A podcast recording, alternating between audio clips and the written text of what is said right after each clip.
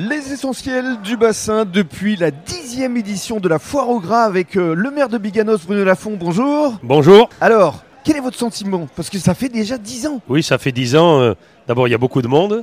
Beaucoup de monde est, est- est venu euh, avec des personnes qui viennent de l'Èche-Cap-Ferré, Oui. qui sont venues euh, faire euh, leurs achats de, de canard gras. Donc ça fait plaisir. Je pense que la ville de Biganos avait été, euh, il y a dix ans, précurseur Précurseur, de cette idée de mettre le producteur en direct avec le consommateur. le circuit court. le circuit court. Avec ce qu'on a vécu euh, depuis quelques jours euh, avec les agriculteurs, on s'aperçoit que nous avions raison. Et euh, c'était le pendant d'ailleurs, nous l'avions souhaité, de la fête de la ruralité. Et donc la foire au gras est un besoin. Et je crois qu'aujourd'hui, euh, elle s'affirme comme une fête euh, euh, prépondérante sur le bassin d'Arcachon. Et alors, ce qui est formidable, c'est qu'on était présent avec Arnaud Chartier, qui est le parrain de cette dixième édition, lors de la première. Et ce qui est formidable, c'est qu'il y a un producteur qui m'a reconnu, Monsieur Castillo. Et c'était justement la famille Boucherie, la Garrigue Haute, qui était venue dans le cadre du Salon des Jeunes Talents. Oui, parce que ceux qui sont venus dès le départ ont continué à venir parce qu'ils ont trouvé leur clientèle. Mais c'est pas un hasard si, si notre ami euh, d'Arès est, est ici, le, le chef quartier, et vous aussi d'ailleurs, qui nous avez suivis euh, depuis le début et, et je vous en remercie, comme pour les perles du bassin. Absolument. Et donc il faut ça être dans la vie, il faut être fidèle. Et ce qu'il fallait, c'était surtout avoir du bon sens. Mhm. Le bon sens, c'est de mettre des producteurs en direct avec les consommateurs en évitant les intermédiaires. Alors parlez-nous maintenant de votre dégustation là, parce que vous avez dégusté depuis euh, ce matin Alors, très tôt Euh, des rillettes. Mer- Merci de le, de le souligner.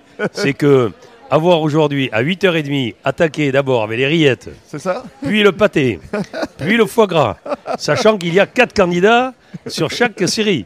Donc, euh, alors on peut pas, c'est un peu comme la dégustation de vin, hein, on peut pas tout manger. Oui. Mais ce qui est extraordinaire, c'est que nous sommes six.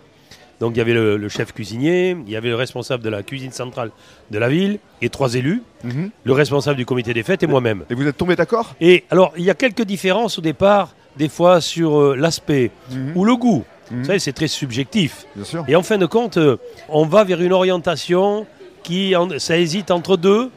Et puis, euh, par la discussion, on regoute et on se met toujours d'accord. C'est extraordinaire depuis 10 ans, on se met toujours d'accord sur le vainqueur. D'accord. Alors parlons des prochains événements. Euh, Il y aura la- les 15 ans de la fête de la ruralité justement cet été. Oui, cette année, euh, nous avons début août, le premier week-end d'août, les 15 ans de la fête de la ruralité, qui va être un événement important Bien et que nous allons euh, mettre en exergue. Il y aura bien sûr les fêtes de la, de la ville. Il y a le carnaval qui se rapproche et qui est au mois de mars, Mhm. qui va arriver. On aura l'occasion de, de communiquer d'ici là. Et puis il y aura d'autres manifestations. Il y aura les perles du bassin au mois de septembre avec le chef carade d'Aïza qui concourt pour la troisième étoile euh, au, au niveau euh, du, du guide Michelin. Vrai. Donc euh, nous sommes assez fiers, là aussi, d'avoir accepté. Et puis, pour finir, je voudrais être un peu plus précis par rapport à l'urbanisme et la demande que fait la ville de Biganos depuis plus de 10 ans.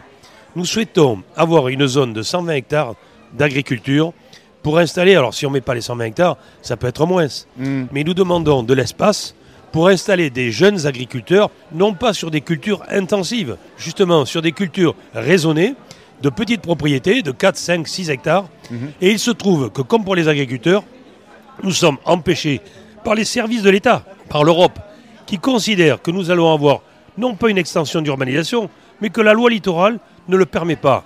Vous savez, entre des lotissements ou de l'agriculture, très sincèrement en tant que maire, et même maire bâtisseur, puisque je fais une ZAC, une zone d'aménagement concerté, c'est-à-dire de l'urbanisme, plein centre Biganos, autour de la gare. C'est ce que nous voulons, parce que nous avons besoin de loger nos jeunes d'ici. Mais nous voulons aussi les nourrir. Eh bien, je suis dans les mêmes patatracs de, de l'État qui font que je ne peux pas le faire, et ça, ça m'ennuie. Et c'est l'occasion à votre micro de l'exprimer, parce que nous sommes, comme les forestiers sont solidaires des agriculteurs, mais les élus sont solidaires des agriculteurs, parce que des fois, des normes nous empêchent de faire le bon sens paysan. Le bon sens paysan. Installer des jeunes agriculteurs. Il n'y a plus de terrain sur le bassin d'Arcachon. On ne demande que ça. Et donc, c'est ce que nous demandons. Et j'espère que nous allons y arriver avec le nouveau SCOT, le schéma de cohérence territoriale. Le message est bien passé. Merci Monsieur le maire. Merci beaucoup.